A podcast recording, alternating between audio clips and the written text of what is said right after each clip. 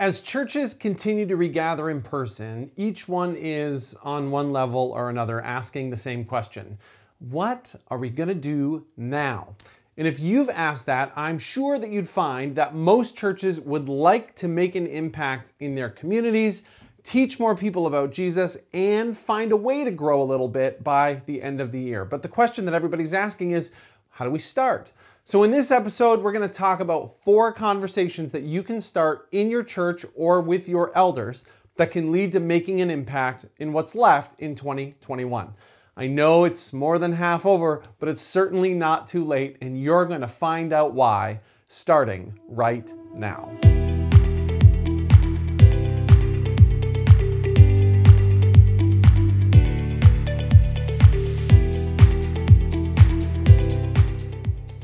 Hey there and welcome. My name is Mike and I'm a church helper. And my goal today is to help your church make every decision on purpose. And before I start, if you like what you hear today and you think that it can help somebody else, please share this episode, whether you're listening to it on Apple Podcasts or Spotify or on our YouTube channel. That would be really great for us and really great for whoever gets to see it. In this episode, we're talking about how your church can still build community and make an impact in 2021, even though we're more than halfway through it. And to do that, we've dropped three conversation starters that you can have with your team, and we are to start talking about those right now. Conversation starter number one talk about making realistic goals. In his book Finish, one of my favorite authors, Jon Acuff, talks about the importance of making sure you don't overreach on a goal too early. His research shows that getting a goal that's too big and then not achieving it actually gets you disproportionately discouraged.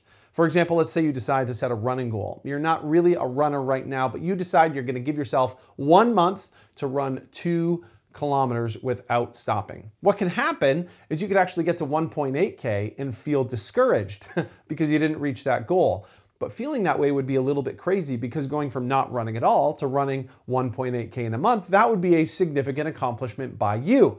And even though somebody listening here is looking at me going, Mike, you know, I'd still feel proud, I believe you, but we both know somewhere in your heart you would still be a little bit disappointed that you missed your goal. So, how do you set a realistic goal for the end of the year that you can get excited about? Well, Acuff's advice is both brilliant and straightforward. He says just cut your goals in half. You want to run a 2K? Cool. How about running 1K first?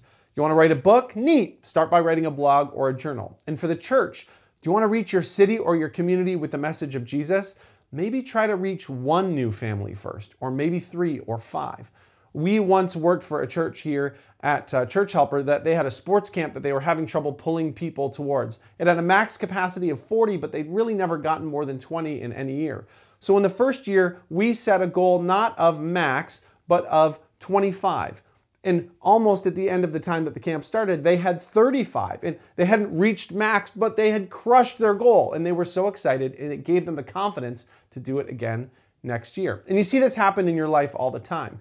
If you ever see those little thermometers in the grocery store that they're, you know, raising money for something, they go up in small increments so that people can see the progress. What you never see is just one checkbox that says $5,000 and it stares at people unchecked for weeks and weeks. That would be terrible. Nobody would feel good about that. Nobody would get excited because people, and this includes you, we need to see a little bit of progress to feel encouraged.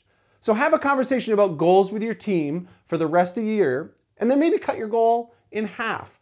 Do you want to have everybody in your church join a small group? Maybe start by aiming for 40 or 25%. And then you can celebrate it when you get there, and then you can just set a new goal. It kind of seems hokey, but honestly, it works. And it'll keep your team motivated and encouraged coming out of a season where discouragement was really, really easy to find. So please don't be your own worst enemy. Don't set a goal that's too big. And you know what else? This is biblical. Go read the parable of the talents and remind yourself that when God gives you something small and you honor it, eventually you'll get something bigger to work with too. Conversation starter number two how to build trust with your community. Now, I'm not sure if you've noticed, but confidence in the church amongst those who aren't Christians is pretty low. And I don't think that that's a trend that's going to change at any point really overnight. Whether it's because of politics or social issues, it's not too bold to say that the capital C church doesn't have a great rep in the eyes of your community right now. And just to clarify so that you know that I know, I'm not saying that trust in Jesus is lower, although I'm sure by proxy it is. I'm saying that confidence in the church, the institution, is pretty low. And if you need to sit on that thought for a minute to make sure that you've sort of got the difference worked out, I would encourage you to just pause and make sure you can separate those two things out. Now, Barna did a whole lot of work last year in a series they called The State of the Church in 2020. And in it, they released some stats about how those who aren't Christians are viewing the church right now. And the results aren't that surprising. So I'm going to quote directly from their website here, and I've got it linked below. While practicing Christians firmly believe that Christian churches have a strong community impact 66% very positive, 28% somewhat positive. The rest of the US population is not as quick to sing their praises. Only about a quarter agrees that churches have a very positive impact. The same percentage, 27%, say it has no effect at all. The plurality of US adults say that it just has a somewhat positive impact.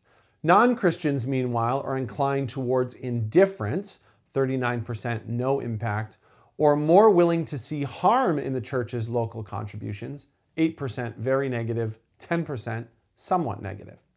Now, if you're in Canada, you know that it's likely that these statistics are higher because it seems like we're always 10 to 15 years ahead of the post Christian curve than our siblings to the north. So, what does this mean for your team? Well, your staff and your elders could start a conversation about how your church can become a trusted part of its community. Now, please hear me right. I'm not saying that you shouldn't pray for big changes in your neighborhood and in your city and nationally. I'm just saying that you're not going to get there all in one day. And when it comes to building trust, you and I already know that that's not something that's immediately given anyway, but it's earned over time. One pastor that I like a lot says, Do for one what you wish you could do for everybody. And when it comes to building relationships and trust in your community, that statement is actually a pretty good place to start. So don't worry too much about rebuilding the trust of your national church or your whole denomination or even your whole city right away. Maybe take the time to just figure out how to build a little bit of trust in your local neighborhood or your community. To start this conversation, you can ask your staff and elders these two questions What areas do we think we need to build trust in? And how can we make a small impact in the next five months? Have an honest conversation about how you think your neighborhood is viewing you as a part of the community and your church, and then commit to a method that helps move the needle even just a little bit towards the community trusting you a little more. Number three, Speak out on issues that need to be spoken out on. Of all these conversation starters, this one will feel like it's the hardest, even though maybe it's the most important.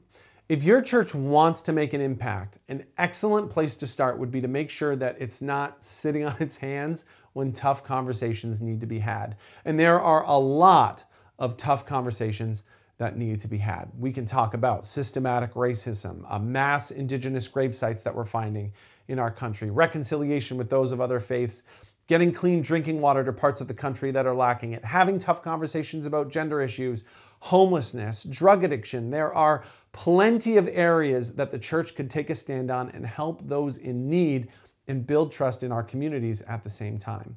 And I know these are hard because there are some people, for one reason or another, that are going to sit back and go, Boy, I really don't like that this is happening, but I don't know what to do, and I really hope somebody else just deals with this. But that's not really what we're called to do as the church. Jesus regularly stood up for those who were the least. He regularly ate and drank with those who were continually called the outcasts, and he called out moments that he felt weren't fair to people because he reminded us that we're all God's children.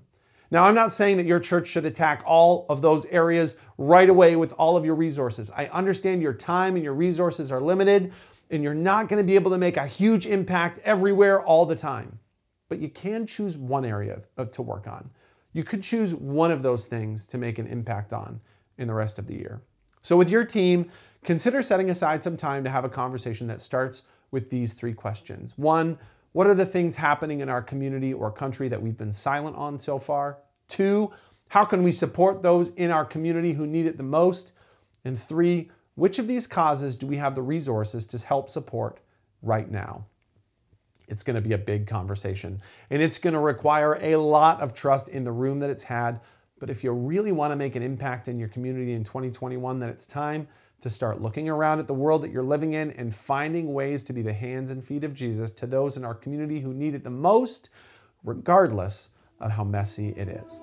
Hey, and that's it. Hopefully, we've helped you in your church today. Make sure you take a minute and like and subscribe the podcast or our YouTube channel so you don't miss any new episodes that drop each and every week. You can make sure that you get weekly thoughts on how to make every decision on purpose by joining our email list. And if you ever want to connect with us, the best way to do that is through our website, churchhelper.ca, or by sending us a quick email. If you liked this week's episode, Think about somebody who might want to hear it that hasn't seen it yet and share that with them.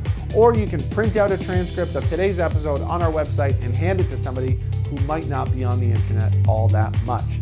Make sure you check out our last series on leading your teams well. And that's it for me. I'll talk to you again really soon. Have a great day.